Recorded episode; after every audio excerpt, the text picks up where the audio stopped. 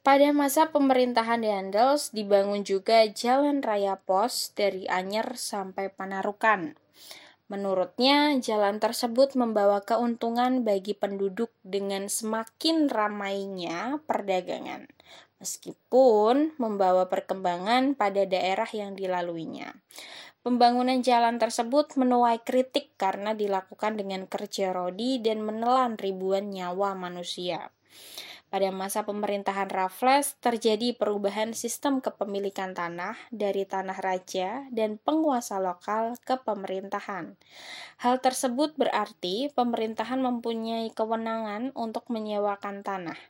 Adanya perubahan dari sistem kepemilikan tanah itulah yang menyebabkan pula terjadinya perubahan hubungan antara raja dan kawulanya yaitu calon patron klien yang menjadi hubungan